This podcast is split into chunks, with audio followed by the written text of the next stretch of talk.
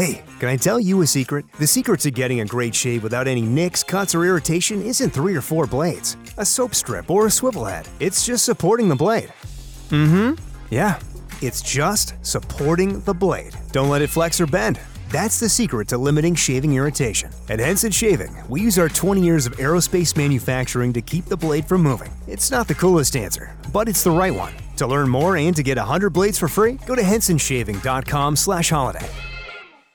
It's time to get your checking account to zero with free checking from PenFed. That's zero ATM fees, zero balance requirements, and zero time spent waiting for your paycheck to direct deposit because you can receive it up to two days early. Open your account with just $25 and see how big zero can be. Apply online today at penfed.org slash free checking. Early direct deposit eligibility may vary between pay periods and timing of payer's funding. To receive any advertised product, you must become a member of PenFed, insured by NCUA. This is an official download from thecustardtv.com. It's the Custard TV podcast, and I'm back. I'm Luke, and I'm occasionally here. Matt's always here because he's here now. Hiya. Hiya. And we're joined by Sophie Davis, who I haven't spoken to according to our Skype chat since the 30th of October last year. Oh wow, really? I knew it had been a while, but I didn't realise it had been that long. No, I didn't realise we'd had a falling out, but apparently, apparently we have. But it's lovely to have you on. To be fair, Luke, it's probably about a month since we spoke or something. Yes, like but we have had a falling out, and we'll address that Yeah. later on. That's yeah. fine. There's This- the TV drama coming soon about it. Four parts, annoyingly. I thought they could have got Unfortunately, eight. it's been commissioned in America, but the writers and actors are both on strike. So Yeah, so it's, See uh, if- I won't work for scale. So that's what the problem is. Luke and Matt. This could be a podcast. A podcast. Don't you have to be some sort of whiz kid to do those? Uh, definitely not. Anyone with a computer can make one. Talking Telly. Use your ears and trust them. This is the Custard TV podcast Yes, that would entertain me briefly. from thecustardtv.com. Breaking for the format slightly, we're here to review three shows and then we're going to talk about the recently announced Emmy nominations. We are the Custard TV podcast, found on all your podcast apps of choice. Rate, review, and subscribe there if you wouldn't mind. We're also on the website, thecustardtv.com, where you can read Dawn's brilliant review of the Idris Elba flying drama Hijack, and you can also read my review of The Bear, which is one of the shows we're going to be talking about uh, today. As far as us on the socials, you can find us at Luke Custard TV for me on Twitter, at Matt Stevie Bites for Matt, at Custard TV Pod for the podcast, and across Instagram on It's the Custard TV. And there's another It's here because It's Sophie Davis is also on Twitter. Yes, I, I followed you on uh, Threads recently. Yeah, and God, I don't understand it. The it's. I don't know. I don't know how to use Threads. I honestly, genuinely don't know how to use Threads. And people say it's a lot of fun and it's very interactive, but I don't know how to get started on it. Are you on it yet? I've signed up to it and I've like you know followed some people that I follow on Twitter, but I'm hmm. not. It's just a bit much at the moment to look at Yeah. Twitter and Threads and Instagram and I other stuff. don't it's just a lot to take in. understand it. It makes me feel old, and I'm, you know, I'm not and have that like old. an actual life outside as well, is what well, Sophie's saying. th- th- that's important as well. I understand. Yeah. Um, Fresh air and that. what's going on uh, um, with you as far as podcasts? Any in the offing? Uh, not anything currently, but if people want to catch up with the back catalogue, there's um, Smashed Prawns in a Milky Basket, which is about the work of Julia Davis, and there's also It's an S Pod thing, uh, where I go through every episode of S Club 7's TV show with different comedian guests. We're going to go on now to our what we've been watching section, which is when we talk about what we've been watching. I appreciate the titles there already, but you've been watching a lot of theatre shows, so just talk about them briefly because people will be going to London over the summer, I'm sure. What would you recommend? Sure, yeah, I would definitely recommend Operation Mincemeat, uh, which I've seen multiple times now. It's just really funny, really amazing cast. It's got emotional bits in it too. Like there's one song that makes a lot of people cry. Um, it's only opened a few months ago, and it's kind of like the hot new show at the moment. Um, and I'd also recommend very different vibe, but Cabaret is a good shout. That's been open for a few years now, but that's you know still a really amazing show. very sort of dark vibe. So on the opposite end of the scale from Operation Mincemeat, but those are probably like the two best shows that I would say at the moment. And on TV, what have you been watching? I watched all of Silo. Um, I think we, we reviewed that when I was on the podcast, uh, not the last time, but the time before we reviewed episode one. Uh, I carried on with that and watched all of it. Really enjoyed it. Really looking forward to the next series, which I think they have started filming now, so that should be good. I've now started the new series of The After Party, the uh, the two episodes that came out this week, and I'm fully on board with that again. I loved season one. I love the whole comedy murder mystery thing, coming up with theories, looking online to see what clues people have picked up on. So looking forward to that coming out weekly over the next few weeks. We talked about that in depth last week, and me and Dawn sort of binged the first season ahead of the second season. And on my YouTube, something came up about like all the the embedded clues that were in there. Have- Have you seen this video with like the semaphores and the No, but every time I go on Reddit after an episode, people have picked up on all sorts of intricate stuff that I don't know how they've even spotted it. every episode they did something which eliminated someone. Yeah, I think it's the Yeah. same this time, Yeah. but I've no idea how you like pick up on this stuff to be honest. I've started that as well. Um, I've done a few things because I've not been on the podcast. I do think that the show has a lot of charm, and when Matt and Dawn and Mo spoke about it last week, you weren't sure if the cast was as charming. I think that was me mainly. Yeah, that's you that's got a problem with charm normally, isn't it? Didn't warm to them all immediately, but I think it's it's still a very strong cast. Jack Whitehall is no no Jamie Demetriou. I wish we could have got him back some way this Mm. year. Uh, but yeah, it's still got a lot of heart and charm in it, I think, and, and very funny. Uh, while I've not been on the podcast, I've done all of season three of The Great, which I will speak about. I did. I've done all of The Bear, which I'll speak about. I did all of Yellow Jackets, which we won't speak about, but it's still. Well, we, we might speak about because it's been nominated for some Emmys. Oh, we're going to speak about it. Okay, we'll speak about it. I- I'm going to speak about it. Cool. I'm also watching. Have you had some sugar today, Luke? I've had a lot of chocolate today. Yeah, we'll speak about it later.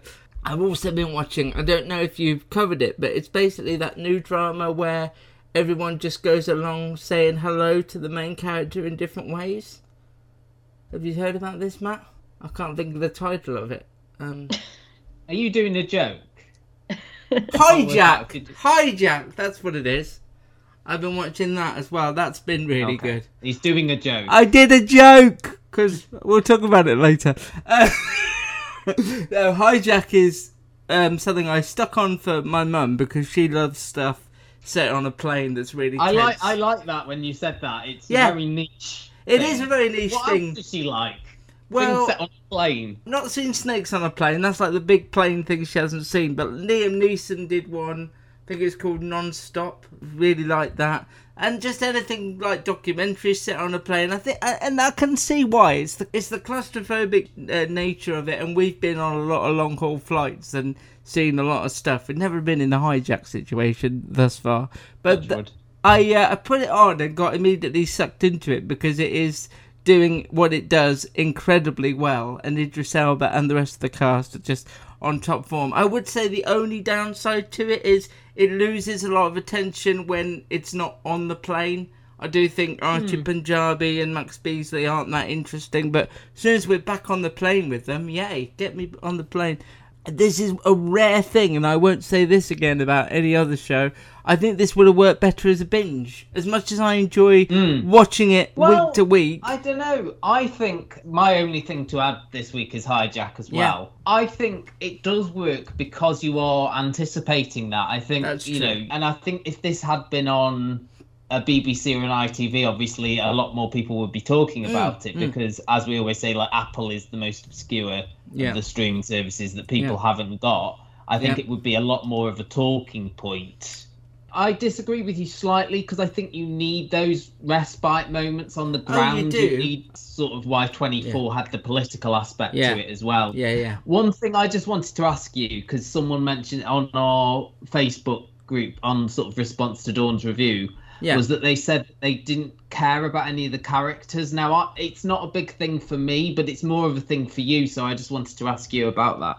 See, yeah, it's always my big thing. I didn't care. Hmm. Give me something. But this feels Yeah. like it's in a different lane, and it's not that important because it's got all the tension, and Yeah. it's it's it's one of Because I those. can be swept up in the story, Yes, but you yes. struggle if I there's not struggle, the characters. but I think, but I think this is a situation that you could put yourself in the in the character's shoes and know how you would.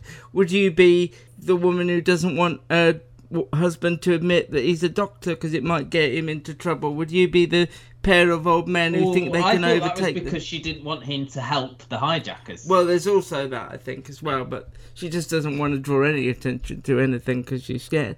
But yeah, I don't think it needs that. I, every time they say Sam, I don't realise that's Idris Elba. It doesn't matter. I'm just swept up in the tension and the way the Sam story. Nelson, the Yes. most generic character Generic name, ever. yeah. But I think it's really well done. The only reason I'd say it works better as a binge is because it, it doesn't have like a previously on on it, and I and Mm. we watch it religiously, but I sometimes forget exactly where we left off, and I'd like a That's just- your age. Possibly is, yeah. Earlier, I'll just talk about two more things, if I may. Hundred Mm. Foot Wave, which is a documentary from HBO that's on Sky Documentaries now. I am not a surfer. I do not have a surfer's No. body. But this show about a group of surfers who stumble across the biggest waves in Nazaré in Portugal is really, really uplifting. Mainly because they're up high on surfboards, but because they're a really nice group of people. It is stunning. It is scary. It's life threatening, and it's really something that I've really come to love. We watch it as a family, and it's just really great fun. So I'd recommend that on um, on Sky Documentaries and HBO if you've got it in the states. And finally, because I have no willpower and no desire to wait, I did start the fifth season of What We Do in the Shadows, which will be coming to Disney Plus at some point in the not too distant future, I'm sure. And I'm not sure, you know. That's all I'll say. I'm not sure. Uh, th- there's a big plot with Guillermo, which I applaud, but the side plots, I'm not sure. So it'd be interesting to see. And that's the first time I felt that way about What We Do in the Shadows. Because I felt that season three, didn't I? Yeah, but you were wrong. It's uh, you can do that occasionally, but you were wrong. It normally has me proper belly laughing with a proper belly and everything, but it, it just didn't make me laugh as much. But maybe you're just in the wrong frame of mind. So be interested to see what you both think of that when it comes to Disney Plus later this year. Right, on the show today, we are going to be talking uh, brand new BBC true crime drama, The Sixth Commandment. Yes, well, the bear is finally here in the UK after months of waiting. We're going to talk about a big chunk of it, but not all of it, because I asked my erstwhile colleagues to watch as much as they can, up to and including episode six. Sophie went above and beyond and got to seven, and Matt, I forgot to mention, episode six was by far the longest episode of The Bear so far. He started it but didn't quite get there. Uh, also going to do the Emmys as I mentioned, and we're going to do The Great season three. We'll be coming to Channel Four, I presume, but we're jumping a bit bit ahead and talking about it since it landed on Lionsgate Plus. A The streaming one- service that everyone has. Yes, that everyone has. Plus. Uh, we're going to start though with the big terrestrial BBC drama this week. It is the Sixth Commandment. It is on Monday and Tuesday this week, and then Monday and Tuesday the following week. It's from Sarah Phelps, who previously brought us, uh, and then there were none. Uh, in 2015, and she did a Poirot update and the Dublin murders a couple of years ago as well. Uh, so this explores the true story of the deaths of Peter Farquhar and Anne Moore Martin in the village of Maids Moreton in Buckinghamshire. Peter meets a charismatic student named Ben Fields. When we first meet him, he's leaving his job as an educator in one school and taking a position as a guest lecturer at Buckingham Uni. It's clear, even in the opening moments, that uh, Peter is well liked by his former pupils and has great respect within the profession, and everybody likes him. He's got a large circle of friends who love and respect him dearly. During his first lesson at the brand new university, he meets Ben, who is played eerily by, I'm going to say Éanna Hardwicke, but if you want to uh, pick me up on that pronunciation, feel free, but I think that's how you do it. Uh, he takes a keen interest in Peter's poetry and into other aspects of his life, and he's the first person to acknowledge that Peter's gay. Uh, he's kept that from everyone close to him. He feels his sexuality is very personal, but Ben picks up on it straight away, and they have a a, a, a quick connection. Uh, he agrees to let Ben lodge with him at his house with another student. And in Ben's company, he comes alive. He joins the church. It's the first time in Peter's life that he's had a connection uh, like this.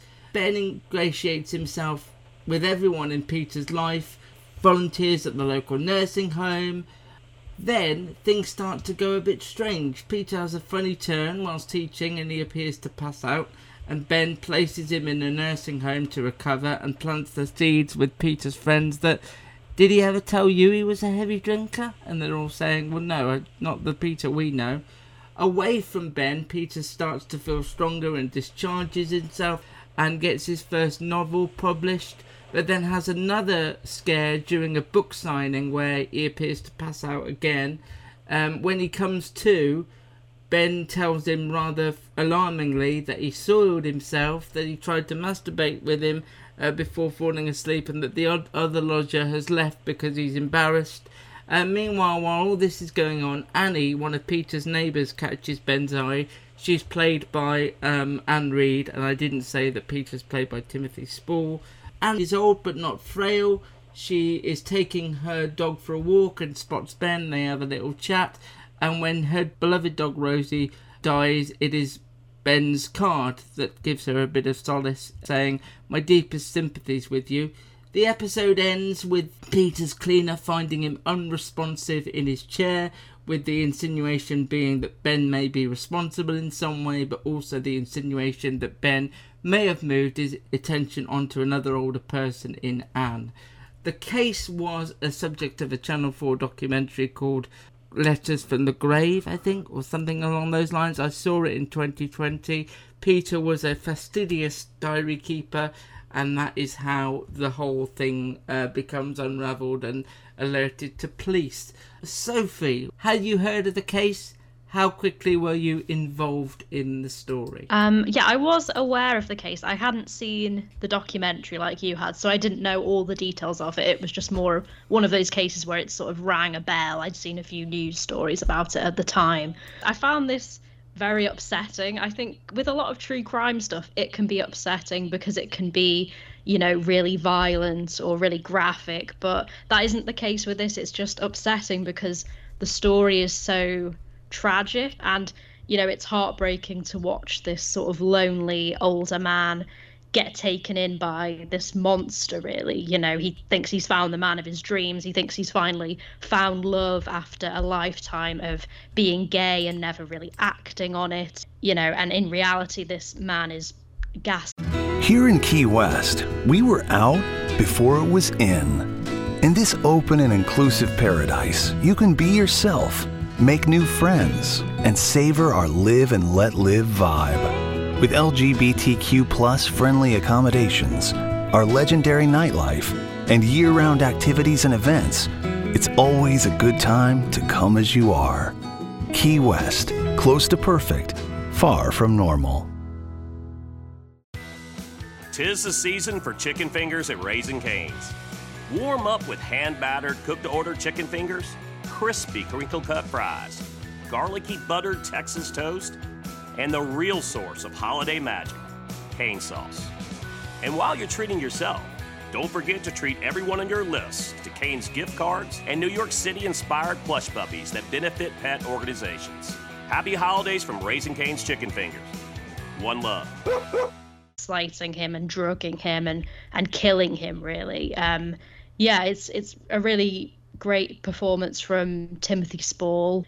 You really sort of feel for Peter. You you really like him from the beginning and feel sympathy for him as he's being conned by this horrible man. Um, and I think it's just it's really well written by Sarah Phelps as well. It really puts a focus on you know this first victim, kind of similar to um, uh, Four Lives, where that was very focused on the victims of Stephen Port, and he was just kind of like there, but it's not really about him and his psyche. It's about celebrating the victims' lives and the people that they were. before this, you know, monster came into their lives, really. Um, I thought it was really good, but yeah, very upsetting just because it's such a heartbreaking thing to happen. It's heartbreaking to see Peter go on this journey where his health is declining and he isn't sure why. He thinks he's just getting old. It's really well made, really well written, but it is very upsetting. And, you know, particularly thinking if you've got, you know, older people in your life, older relatives, you might find it even more upsetting Yeah. to watch because you could, might be thinking about this could happen to them. You know, Peter was an intelligent man, you know, he wasn't like conned in a really obvious way. This guy was just really convincing. and he gets him to write him into the will, and so you can sort of see his modus operandi, even though Peter is oblivious to it. As you say, expertly acted in both Timothy Spall, uh, the actor who plays Ben, does a tremendous job of of being charismatic and eerie and dangerous, but you're not quite sure what his motives are. Oh, particularly the scene that got me was when he's in the nursing home because you think, why is he there? What is his reason for wanting to be around all these elderly people? And because I'd seen the documentary, I obviously knew, and I, I do sort of think I would always recommend the real story first. But I think this is so well researched, so well performed that if you wanted to see a dramatization, you can't get any better than this. It's superb. It's a bit different for a true crime drama because you're not getting the police investigation immediately, are you? Having skipped ahead a little bit, the police don't really become involved in it properly till the third episode. The first episode, as we've said, is about Timothy Spall's character Peter, and then the second episode becomes about Ben's relationship with Anne and Reid's character. What it is primarily, and I think what Sarah's Phelps has, has drawn into here is it's a drama about loneliness and preying on people who are lonely. The two characters that we meet here, the Timothy Spall character, the Anne character, are very lonely, despite having, in terms of Peter, his professional achievements, because he is essentially closeted. He's never had, you know, any real deep relationships with anyone. You can see even his relationship with his brother and his sister in law is quite fractured. They exchange pleasantries, but they never have any sort of real conversations to the extent that when he tells them that he's being betrothed to Ben, that he that they're shocked and angry because they never really speak about his sexuality in any way. I think the performances, as you said, by Spall and by the actor who plays Ben are both brilliant. I thought of Four Lives as well, Sophie, actually, because you are spending an episode essentially with each victim and looking at them and the reasons why they let this man in, and, you know, both being intelligent people, but both being lonely. I think that's the reason for it. And I enjoyed it, but it is a very, very hard watch, I think. It speaks to a, a different time of life as well, which Mm. the three of us can't really say we've experienced. But you know, it speaks. and Sheila Hancock as well has Oh, a, yeah. as well as a It- small role in it, and you feel that when they go into the the home for the first time, where he then later ends up, Mm. I think that theme comes into it there, and like you know they they have that very sort of prophetic conversation about there's life in us yet sort of thing. So Yeah. it's certainly a powerful watch. Very Um, a- again, this is one that's all going to be available on the iPlayer. It's exactly what you'd expect from this pedigree, from this level of performers. You just put it on, and although it's upsetting, you feel like you're in good hands, and it's telling a very important story because it's not the story of this evil man who lurks. It's the story of people at a certain time of life where life is slowing down and they're feeling lonely, and, and when somebody pays them the tiniest bit of interest, or particularly because it's a younger person as well who is willing, seemingly, to give up his time and be part of their lives and take an interest in what interests them, it's understandable why they would find themselves in the situation they're in, and then it just feels awful to know what became of them. Um, yeah, I highly recommend this. It's as Matt said, Monday and Tuesday, Monday and Tuesday, or all on the iPlayer from Monday. The Sixth Commandment is well worth your time. Um, now a show that I have been banging on about since I don't know, was it on in June? In was it on in May? Maybe in the states? I don't know. Anyway, it doesn't matter because it's here now on Disney Plus.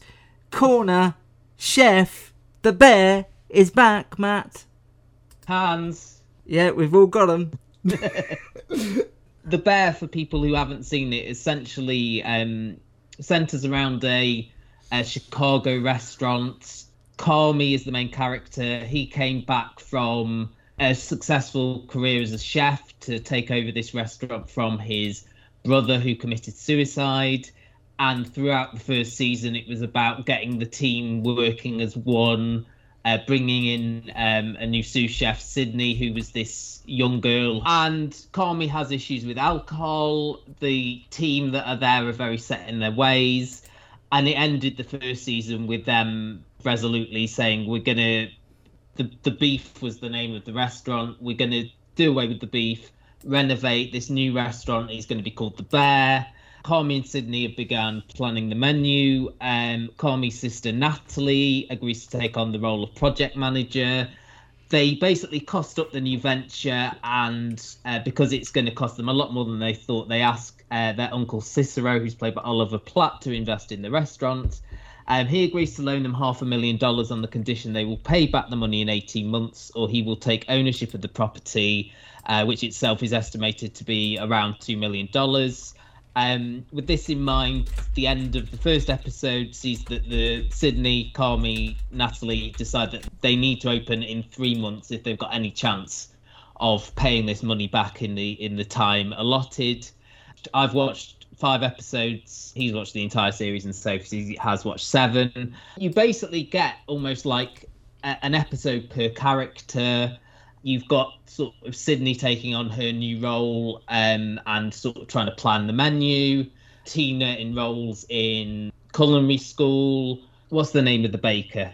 Marcus. Marcus. He goes to Copenhagen uh, to sort of train. The characters are a lot more disparate this time than they, they were in the first season, where they're all in this enclosed space together all the time. They do come together, but they've all got their separate storylines I'll go Sophie first on this one. Did you watch The Bear at the time, the first season? Because we haven't really talked about this with you before. Yeah, I watched it when it came out on mm. Disney Plus. I enjoyed season one. I didn't really adore it as much as some other people did. Like I remember it was number it one number on one. Yeah, please, please get off the podcast. Please depart the podcast. Because I remember as well on the the Guardian's big long list of the best TV shows last year, The Bear was at number one, and I and I liked it, but I didn't like it that mm. much. Um, what was your I number just, one? Severance, wasn't it last year? Was it? Yeah, I think so. Oh, you yeah, you can stay on, stay on. You're all right. Stay on. I find it quite stressful to watch because mm. is just so much shouting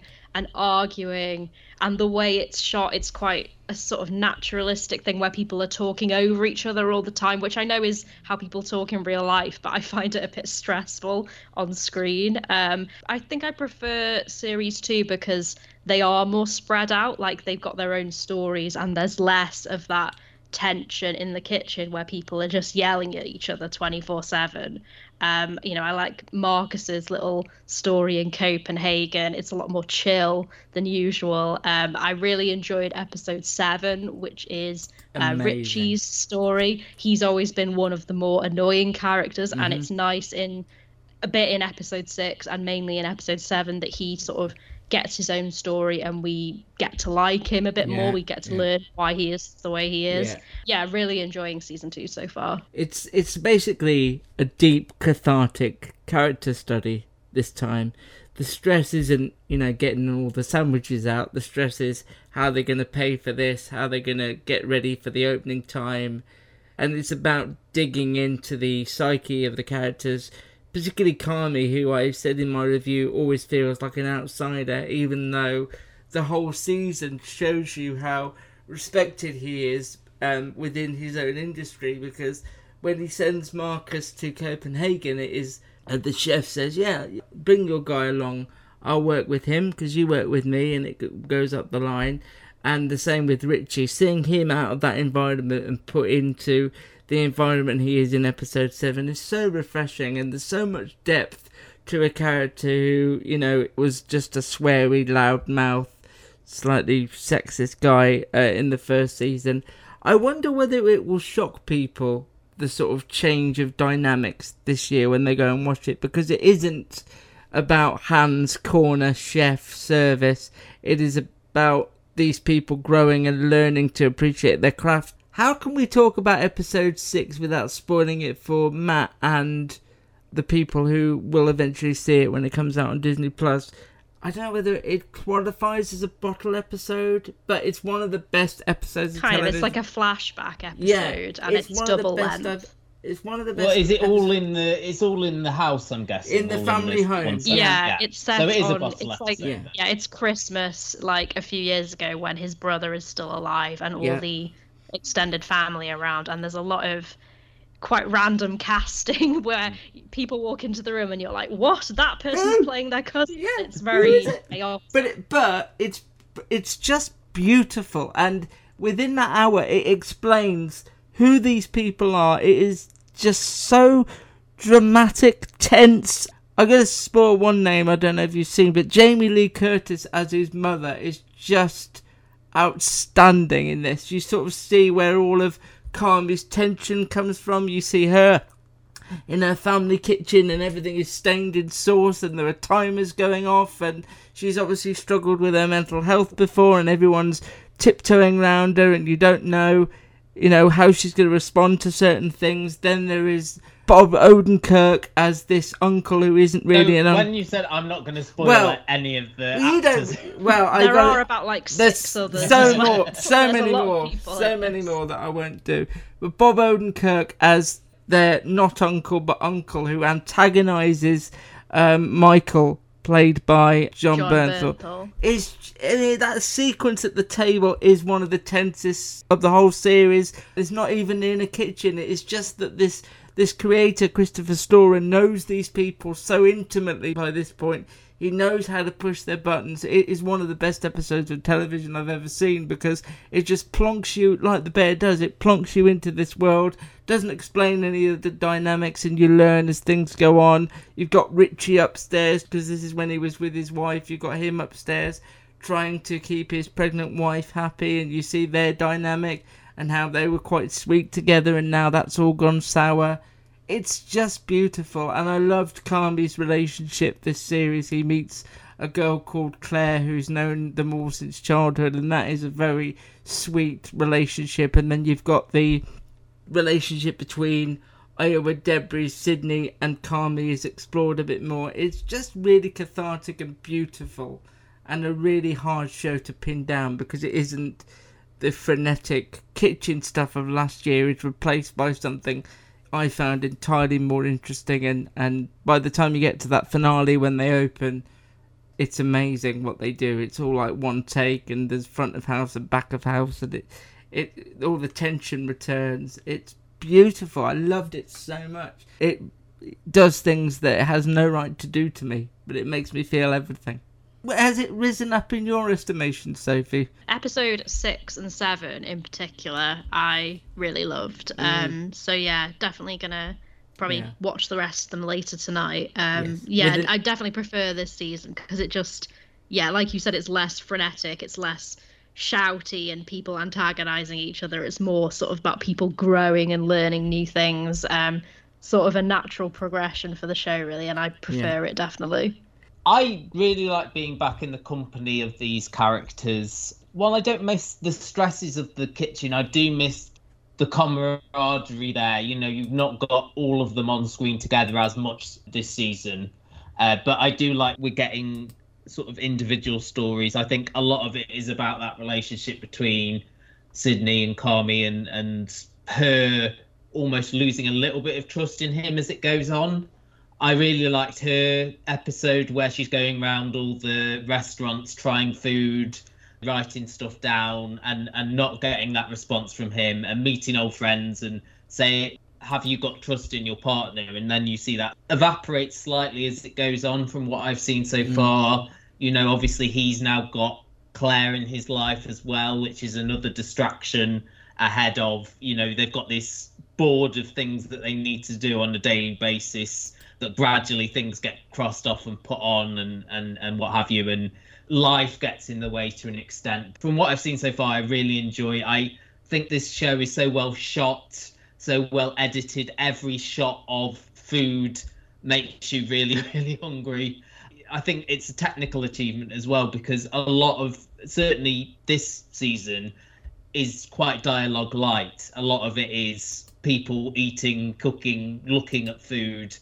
I also think the music choices that they make throughout are, are excellent. The soundtrack that they have underpins everything beautifully and if they still did those, you know, music based on uh, inspired by the TV show, I'd possibly buy that because it, you know, every every time you hear a song, it's like, yeah, that works. It's a brilliant show, and I'll, you know, I'll definitely be watching and finishing the series within the next few days. Strange Currencies by REM is a very underrated Mm. song, and they use it Yeah. twice. Twice, is it? And it's both times. It's with Carmy and Claire, Yeah. isn't it? Yeah, I yeah. think. She's very good. I've not seen her before. She's an actress called Molly Gordon, and she just feel it just feels very real.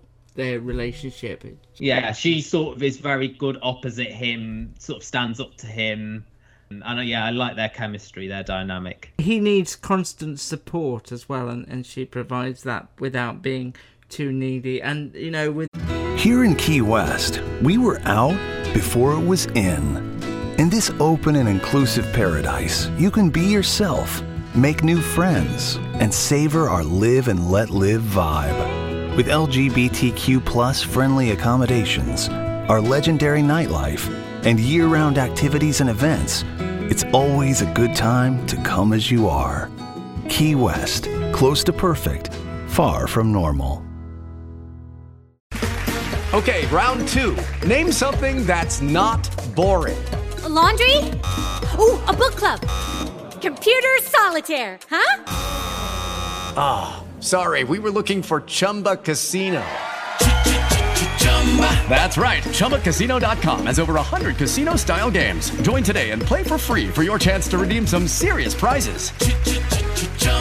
ChumbaCasino.com. No purchase necessary. Where prohibited by law. 18 plus terms and conditions apply. See website for details. with all this strike business, which we hope gets resolved quickly, they haven't said whether it's going to get a third season. But now that they've opened the restaurant, I'm hoping the third season will be about whether Sydney can achieve her first Michelin star, and I hope it gets a third season. It was incredibly it's well. for it to be a three, isn't it? Just Yeah. like that be the final. I just never take anything for granted lately. No. So I'll believe it when I see it on telly. But yeah, it is so, so good. You can read my review online now at the website, thecustardtv.com.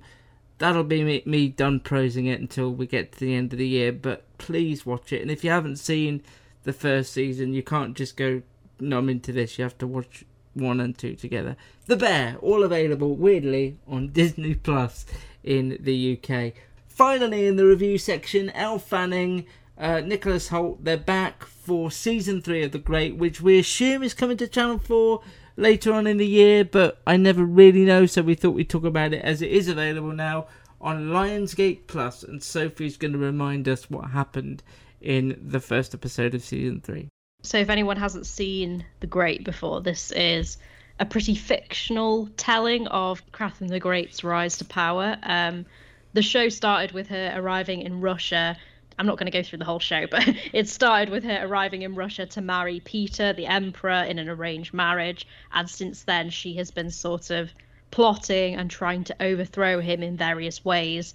But they have a very complicated relationship, which became even more complicated in season two when he had sex with her mother and she fell out of a window and died during all of that. So season two ended with Catherine finding out about this and stabbing Peter, um, but then discovering that she had actually stabbed a lookalike instead. And she kind of surprised herself by feeling actually relieved that she hadn't killed Peter. Um, so this is where we start season three. Everyone in the court thinks that Catherine has killed Peter. Some people are happy when they find out that he's still alive. Some of them are not so happy, like Orlo and Velementov, who are Catherine's sort of uh, right-hand men. They took part in this coup, and they're now annoyed that she didn't follow through with killing Peter. Um, Catherine also had some of Peter's closest friends arrested the night before, um, along with her friend Marial, because she knew about the situation with Catherine's mother and didn't tell her about it. So Catherine is now in this difficult situation where she was supposed to have killed Peter, but she hasn't and she doesn't want to. She also has to decide what to do with these prisoners. The episode is called The Bullet or the Bear.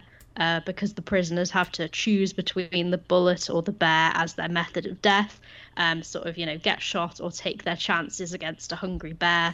And that's the situation, unless Catherine decides to free them instead.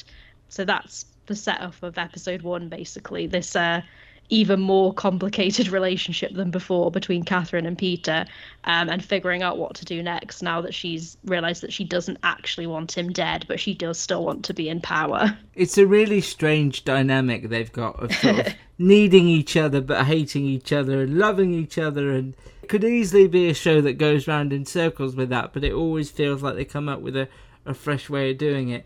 I've seen all of the season, but it took me to the end of the first episode to get back into the world of it. Is it one of those for you, or do you just sit it back on and you're back in the great world? Yeah, I, I really like the great. I think because it's basically like an, an ensemble comedy, Mm. isn't it? Like we've Yeah. got all these eccentric characters around the court.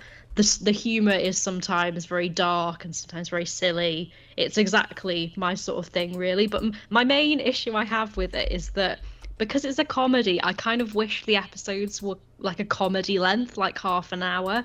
I find an hour quite a lot to deal with, and particularly when you've got 10 episodes in a season. I started to binge watch season two when that came out and realized after a few episodes that I don't think it's a binge watch sort of show for me because I just find it, you know, a very unique tone. And watching like 10 hours of it in a row is quite a lot. Yeah, very excited about season three, but I think I'm going to ration it out a bit more so it's like a little treat every now and again rather than Yeah. this sort of relentless, like, dark tone because the humor does become kind of less shocking the more you watch it because i remember in the very beginning when i watched episode one i was like this is amazing. I've never seen anything like this. It's hilarious. I was laughing out loud so much. And then because we've now spent 20 hours with these characters it's not really that shocking anymore. It's still funny. It's still well written but it's sort of it doesn't feel as fresh as it did at the start. And that's not really the show's fault. It's just there's been so much of it. No, I I watched it all, but I didn't binge it all for exactly that reason because it, it, it is so funny and the rhythms of it are so unique. But I, I feel like you can't do, you can maybe do two in a row, but the you know you, it's something to be parceled out, and it is. It is episodic. There are episodes that have one story at the start and resolved by the end, and it has arcs and stuff. And I know I use this word a lot, and I know I've used it a lot in this mm-hmm. episode, but this is the best season of the Great so far because of what they do later on. is It's really well done, really powerful, and puts everybody in a different place. And I think it really gets the best out of the entire ensemble. Phoebe Fox as Marial and Gwilym Lee as Grigor and, and Adam Godley as this Archbishop who's sex mad and Belinda Bromilow as the Aunt Elizabeth who goes nuttier and nuttier. It's just got so much going on and has more depth, I feel like, this season. More to say. There are, there are an episode later in the season where she signs divorce into law, which she thinks will be great. But as always with her plans, she never knows how Russia's going to react. So the men divorce their old partner and get a new one relatively quickly, and the old partners just throw themselves up balconies because they've got no way of of supporting themselves. And then by lunchtime, the men are bored of their new partner and they start throwing themselves. And so everything has an interesting twist to it. You never quite know which direction it's going to go. I've spoken too much in the past about how much I think Nicholas Hoult and Elle Fanning are are great in this, and Nicholas Hoult has two jobs in playing Peter and the lookalike Pugachev this season more and more.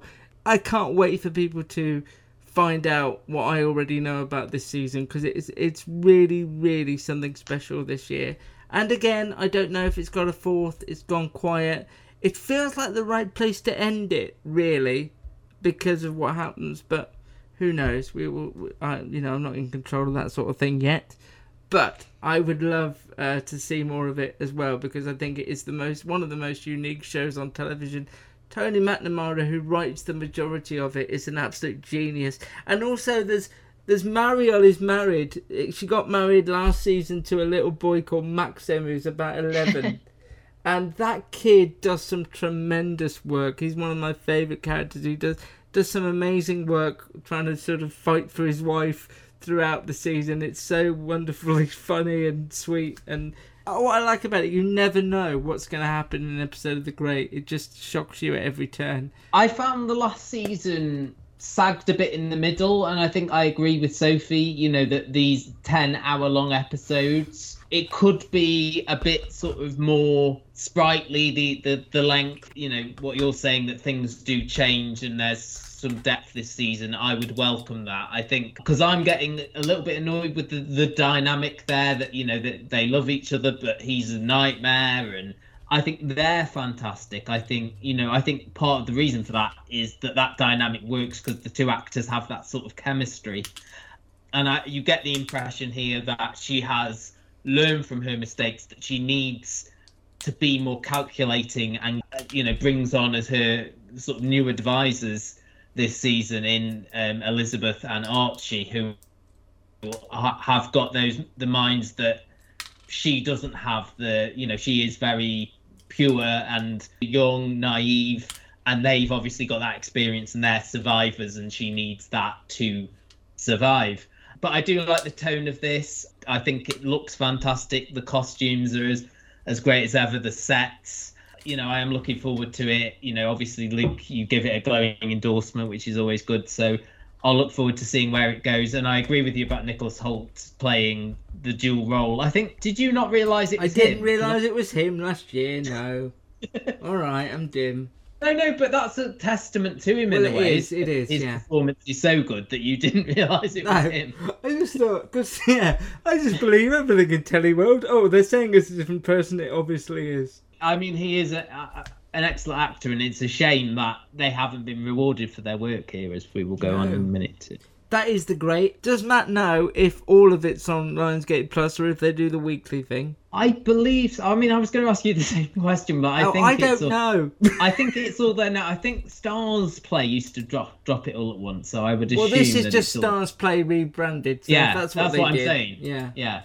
It's so hard to tell now with the streamers because they all Yeah. do different things seemingly. It's there now. I think you and it is available through Prime, isn't it, Lionsgate? Yeah, for an extra fee. Yeah. Yeah. We'd love to hear from you. Drop us an email Custard TV Reviews. at gmail.com. Finally, the Emmys were announced this week, and we're just going to talk about who we think should we win. predictions? Or Well, yeah, as are we well. just- I mean, God knows when it would probably be out in March or something like that when they actually do it. Yeah, that's true. It's likely to um the the strikes and this is from Variety are likely to push the telecast to either November or January. Yeah, and it's worth noting that when if if we talk about the Bear here, we're talking about not the Mm. one I we just reviewed, but the first season of the Bear. Recognizing shows that ran from the first of June last year to the thirty first of May this year. So that's your Or, your or that's another way of saying it. Yeah. Outstanding drama, we've got eight nominees. We've got Andor, Better Call Saul, The Crown, House of the Dragon, The Last of Us, Succession, The White Lotus, and Yellowjackets. Should also mention that I believe is is it the record Succession's got twenty seven nominee nominations? Is that the record? I don't know. I don't No. know that. Do we think that's a strong lineup? Oh Um, yeah. Yeah. Oh yeah. Oh yeah. What do we think about the White Lotus sort of migrating into here? Because it was a it was a mini series. Well, the year. White Lotus has basically screwed every category up by being a returning show, hasn't it? Because it's Yeah. it's it, you know it would be in the mini series category where it would obviously win because it is such a good show and has such powerful performances.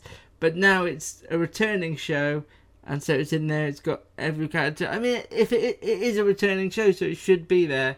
But it's Mm, also yeah. that weird thing of sort of being a comedy as well. Would you? Whereas I wouldn't class Succession at this point as a comedy because it made me cry and feel Well, we'll sick. talk, we'll have that conversation when we get to the comedy, shall we? Because there's a few com- a few nominations in Yeah. the comedy category, which is a good question. If we just say Succession will win it, what would be your second choice, Sophie? Because Succession's going to win it, surely. Yeah, Succession, the final season of Better Call Saul, I think. Oh. would be my second choice. It's it's hard because I think Succession, you know, because it aired so recently. Mm, mm. ob- obviously, it's amazing anyway, but I Yeah. think because it's aired so recently, there's a bit more buzz around that. Like Better Call Saul was quite a while ago now. It feels um, such a long time ago, doesn't it?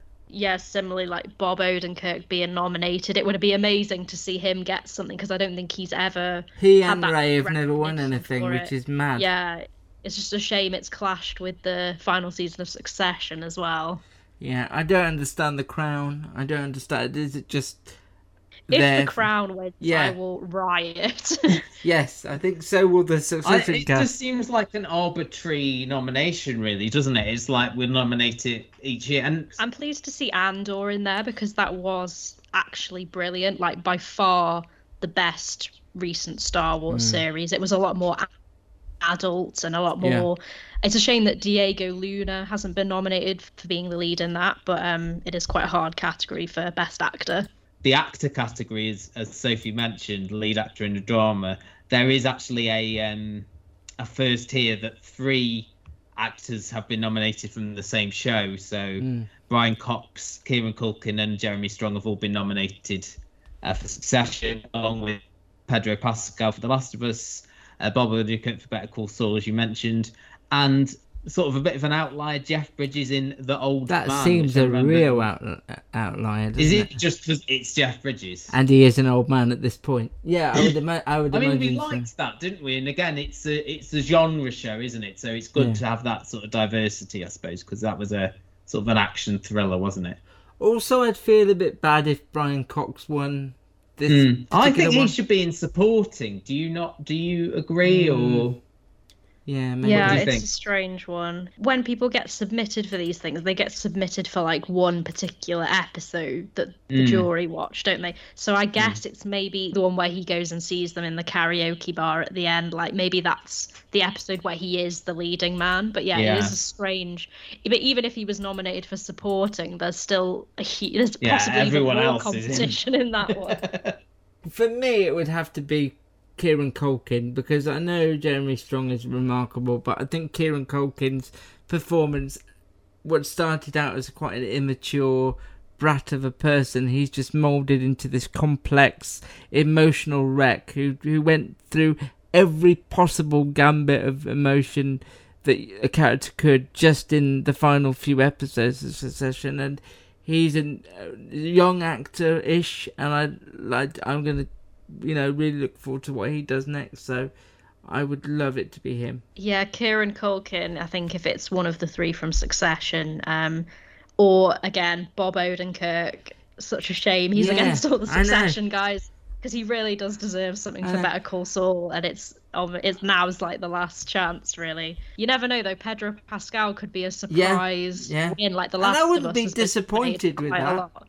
Lot. I wouldn't yeah, be it's just such a disappointed with strong it. year. so Sarah Snook for Succession, Bella Ramsey for The Last of Us, Melanie Ni- Lynskey for the aforementioned Yellowjackets, and then joining them is Sharon Horgan in Bad Sisters, Elisabeth Moss in The Handmaid's Tale, and Keri Russell in The Diplomat. Luke, what did you want to say? Well, Rhea Seehorn isn't in this category, and that's We had this conversation last year. I know, and it absolutely still makes my blood boil. You know, Yeah, I think and, and and she and she's against like everyone from the White Lotus in the Yeah. supporting category, which I think she's probably not going to win, unfortunately. how can they call her as it's her and Bob's show? How can they? I don't know if the Emmys work similar to the Oscars. Often, like the the films or the production companies will decide Yeah, which I category assume the so. actors mm. are in. Often at the Oscars, if there are two leads, one of those leads will sometimes get in the supporting category because they've got a better chance of winning. Obviously, Well, that's not the case here. Yeah, they're thrown But- under the bus a little bit. there. Maybe they forgot. With the Lucky Land slots, you can get lucky just about anywhere. This is your captain speaking. Uh, we've got clear runway and the weather's fine, but we're just going to circle up here a while and uh, get lucky. No, no, nothing like that. It's just these cash prizes add up quick. So I suggest you sit back, keep your tray table upright, and start getting lucky. Play for free at LuckyLandSlots.com. Are you feeling lucky? No purchase necessary. Void where prohibited by law. 18 plus terms and conditions apply. See website for details. They forgot about the White Lotus for some but reason. do you think she could have won in this category?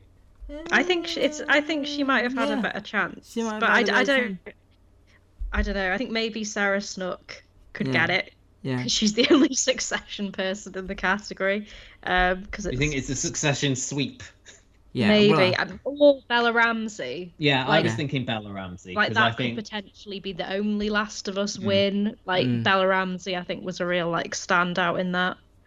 I'm still coming to terms with whether I feel like Bad Sisters is a, is a drama or a comedy. Mm. I'm not sure. I mean, yay for Sharon Horgan to be in that company, and she deserves it. It was a great performance, but sometimes I think black comedy is still comedy. Yeah, and I think considering it won the BAFTA for best drama, didn't it? Mm. And I think it should probably it does probably deserves to be in the best drama category, maybe like instead of The Crown.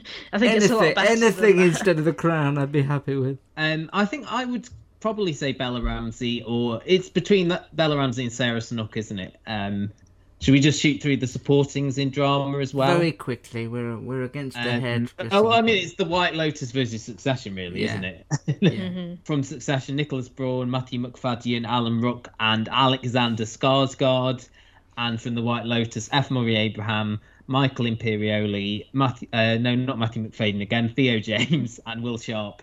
Um, Will Sharpe, yay for him. That's great. Oh, I don't know. This is I think just as hard as the lead pick a actor favourite one. child again. Maybe Matthew Macfadyen, but I don't know. Alexander Skarsgård could swoop in and take it because it's such a memorable character and he's just so horrible. Um, any of them really, I think I would be happy with Will Sharpe as well. Wow, how do you pick them? But I would love it if Will Sharpe won. I go back. I'm thinking, why is Matthew Macfadyen there? And then I go to that rooftop argument that they had, and he could so many little scenes throughout season four where it was it was him and you know Sarah Snook, which again would lead me to think maybe she will win because Yeah. I I think their scenes were some of the strongest elements of of season four, and obviously where those characters ended up as well. So yeah, I think Hmm. out of everyone here, I don't think I'm as you know massively into the White Lotus as you two. Of those, I would probably stump for Matthew Macfadyen as well. Uh, supporting actress in the drama again, we've got a lot of White Lotus representation here. Uh, Jennifer Coolidge, Meghann Fahy, Sabrina. I love, I love that the the Italian actresses are in here. Aubrey great. Plaza, Aubrey Plaza, and uh, Simona Tabasco.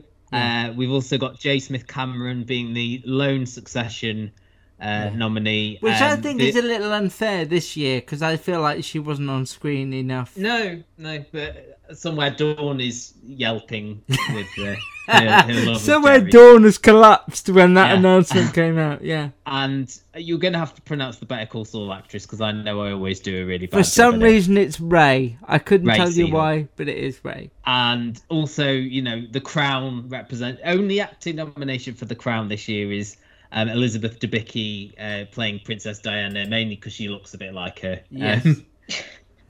Um, have we got a favourite here? Is it going to be Jennifer Coolidge? I it's think the you it's know, the she- last spoiler. It's the last time she could win it. So yeah, I suppose so. Unless they do something of her popping up as like the uh, the character's cousin in season Or three. I sister, wouldn't yeah. that- I wouldn't put that past Mike White at this stage. okay. Her wins so far have generated some really entertaining speeches as well. So I think that might be some of the thinking behind it. Yeah. I think she's my winner from again from what I've seen from these actresses.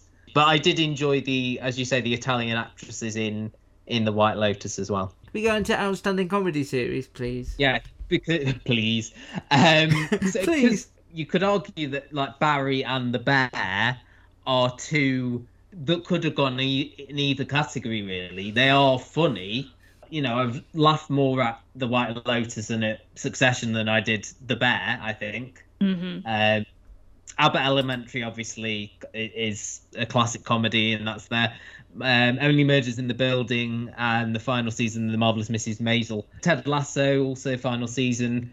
Uh, Wednesday is a bit of an odd one, uh, but the oddest one, Jury Duty, is there as well. Luke, you obviously got something to say here as well. I think that's the funniest one, really, Duty. and the cleverest one, and the sweetest one. Did you? I presume you saw that, Sophie. No, I, I I find things involving like real people being sort Oh, of pranked. I, I see. A- And I, I know I've been told that it isn't really like it isn't that. that. but They're not- that sort of premise makes I me just think understand, I like I'm going to be cringing myself inside no, out. Like I, I yeah, understand. it it's not candid camera though. It what happened feels very organic, and he's basically the nicest person on the planet. So they don't really prank him. He just joins in in whatever they've got to do.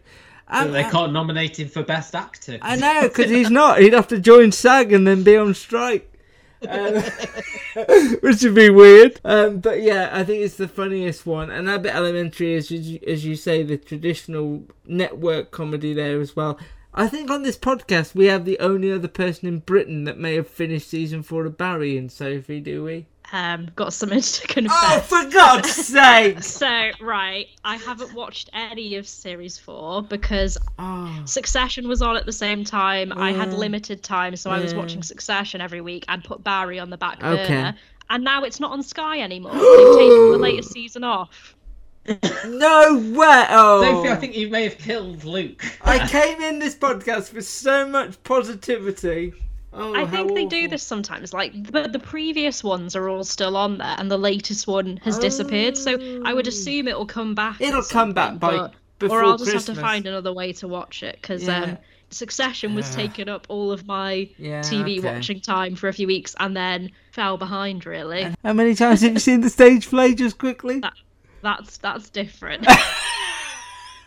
You're how many times you got your hair cut now. Yes, no, how many haircuts have you had since Barry just was on? move this along because I'm Yeah. conscious we're on a clock. Yeah, um, Barry, you'll win it then, Luke. Only because it's the last time it could win. Otherwise, I love the Bears so much. And they won an award last time, and they said something like, "I think we've proven that comedy doesn't have to be funny to be in the comedy category." and here it you is can again. look all the way back to like Nurse Jackie was in the comedy category, and I remember when Edie Falco won for Best Actress in a Comedy and said, "This is ridiculous. I'm not funny." Yeah. My But, winner yeah. is the other Yeah. two, which is not nominated. But have you seen it has been nominated for a writing award? Yeah, I know, and it should be nominated in this category because it's hilarious. Because it's better hilariously than- funny. I like Ted Lasso, but the other two is literally a hundred times better than Ted Lasso. And what's I like Wednesday Lasso. doing in there? Yeah, I haven't seen that to be honest, so I can't comment on it. But I bet the other two is better than it. Yeah. Yeah. How have you felt since accusations about the team behind that have come out? It's And I- so ironic because It's just almost ironic. like almost like they are the characters. Like I don't understand how you can write something that's so self-aware and so satirical about the mm. entertainment industry and then be those people in real life. It baffles me. I don't understand, but I just I absolutely love the latest season and was very sad to learn that it was the last one, but obviously Yeah. If there's stuff like that going on behind the scenes, I don't want people to be subjected to that. Uh, So it makes sense. Um, but yeah, the fact that it's acknowledged for writing and not in the main category and never has been. You'd think No. it would be the sort of thing that like Emmys people would like as well because it's about the entertainment industry. Maybe it's just not watched by enough people. Yeah, but it's HBO now as well, so you think that it had that sheen to it. Better things rarely got you know Mm. recognised as you as we've said what we do in the shadows. It seems like you know the Emmys are ones that have their favourites and will watch Yeah. those shows and seeing again the ones that are getting in this year. You know, it's jury duty and it's it's Wednesday and it's the bear. considering this is the comedy category and this should be my thing, I actually haven't seen that many of them. I haven't seen Jury Duty. Yeah. I've never seen The Marvelous Mrs. Maisel. Um, I haven't seen Wednesday. I have. I did watch season one of Abbott Elementary, but I haven't seen the latest one You're yet. so off Um, brand. I know. I've fallen behind. Yeah, with I these know. Things. Um, I would say the bear, um, but maybe that would change when I get around to season four of Barry.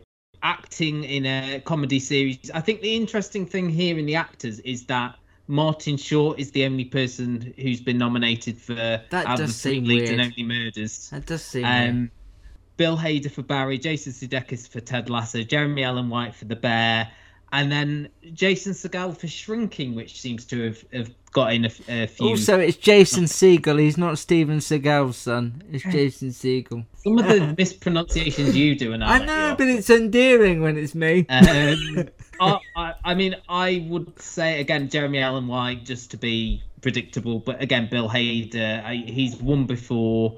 Jason Sudeikis, he's won before.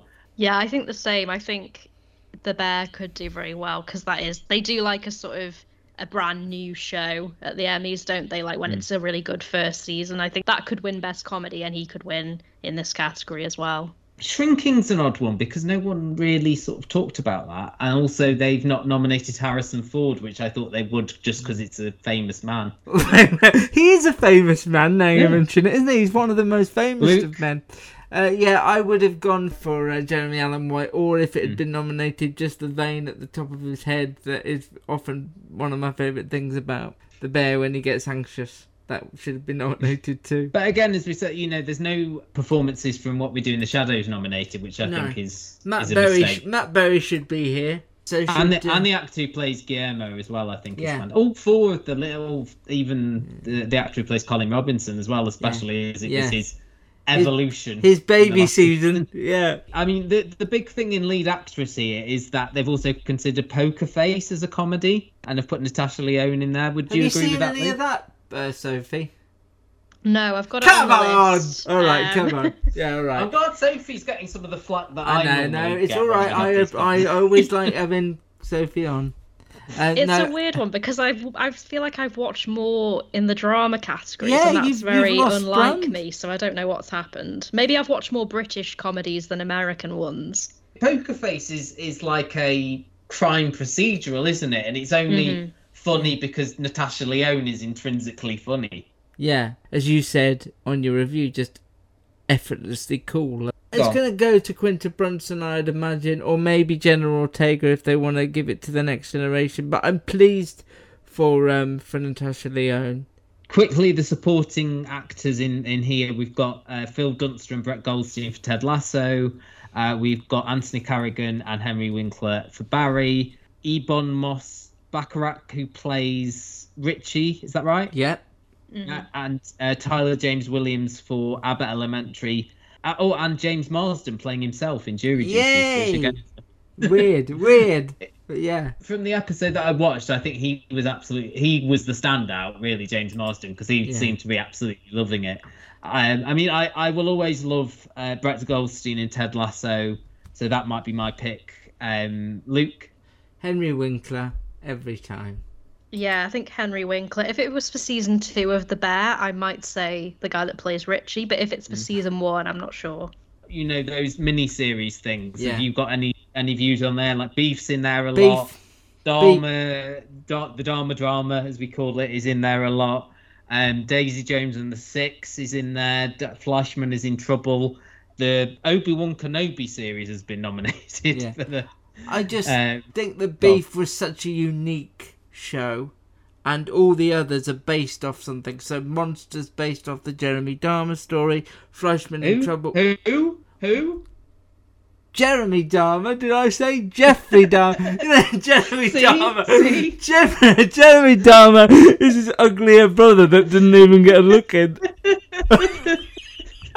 oh, we'll end it there. That's that's a great place to end Um, it. But yeah, beef. I mean, Blackbird's in there. They've got the Chip and Welcome to Chippendales has got Yeah. some nominations. Yeah. One I I'd like to highlight actually is uh, Dominique Fishback Yes, in Swarm. Swarm, who, again, I haven't finished, but I will go back to. It is on my list. I thought she was brilliant last year in The Last Days of Ptolemy Gray.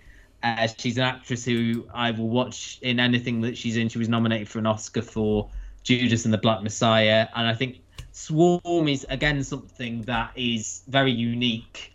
I suppose a bit like Beef. She just got it. I suppose is what I would say about that performance. Uh, the Emmys will happen when they happen, but you can look at most the majority of the nominees on the website. And if any of those shows we've spoken about you've never seen, we've either covered them on the podcast in the last uh, six months or so, or we've reviewed them on the website, thecustardtv.com. So you can go on to our archive through Apple Podcasts and listen back to as many podcasts as you like. Sophie's on some, I'm on some, Matt's on all of them. So bear that in mind when you start. You know, parental, parental warning. Sophie, remind us where can people find you if they want to just have more Sophie Davis in their life? Uh, people can find me on Twitter at it's Sophie Davis uh, or on Threads, I guess, under the same name. I haven't. Yeah, I like that, I I guess. tweeted, I haven't posted anything on there. what is, it? the? Is it like yeah, I haven't threaded yet. That sounds a bit odd, doesn't it? Woven? I don't know. I've yet to thread. I don't That's a know. week. I'm also on Threads, but don't understand it. Uh, the podcast is at Custard TV Pod on Twitter. I'm at Luke Custard TV. Matt's at Matt's TV Bites. We have an email if you would like to get in touch with us and uh, be either the me of this scenario or the Sophie of this scenario and join Matt on the podcast. If you've listened to this and thought I could give my thoughts just as eloquently as Luke, then you're probably spot on and exactly what this podcast needs. Get in touch via any of our Twitters, via our Instagram, it's the Custard TV, or by the email address, which is custardtvreviews at gmail.com. Happy haircut. Sophie. Thank you for doing this. And we and we were and possibly there won't be an episode next week. We may be back in two weeks. If there is an episode, it will be a bonus For who? Um, for the listeners. okay, good. Uh, are you going for a new style or just a trim, or you? I mean, what you having done, just so people can somewhat picture. Oh, just we uh, established that Sophie is having a haircut. She's having a haircut. Yeah. Uh, just a trim and roots and all that because uh, I'm not actually blonde. Uh, it is uh, it is God, dyed. the revelations that have come out this week. My God, Bombshell. I don't feel I know you at all. My Not goodness. bombshell. Yeah, it is time to end. Take care. Goodbye. Rate and review us wherever you find us. Search The Custard TV on YouTube, iTunes, And Facebook. With the Lucky Land slots, you can get lucky just about anywhere. This is your captain speaking. Uh, we've got clear runway and the weather's fine, but we're just going to circle up here a while and uh, get lucky. No, no, nothing like that. It's just these cash prizes add up quick. So I suggest you sit back, keep your tray table upright, and start getting lucky. Play for free at LuckyLandSlots.com. Are you feeling lucky? No purchase necessary. Void where prohibited by law. 18 plus terms and conditions apply. See website for details.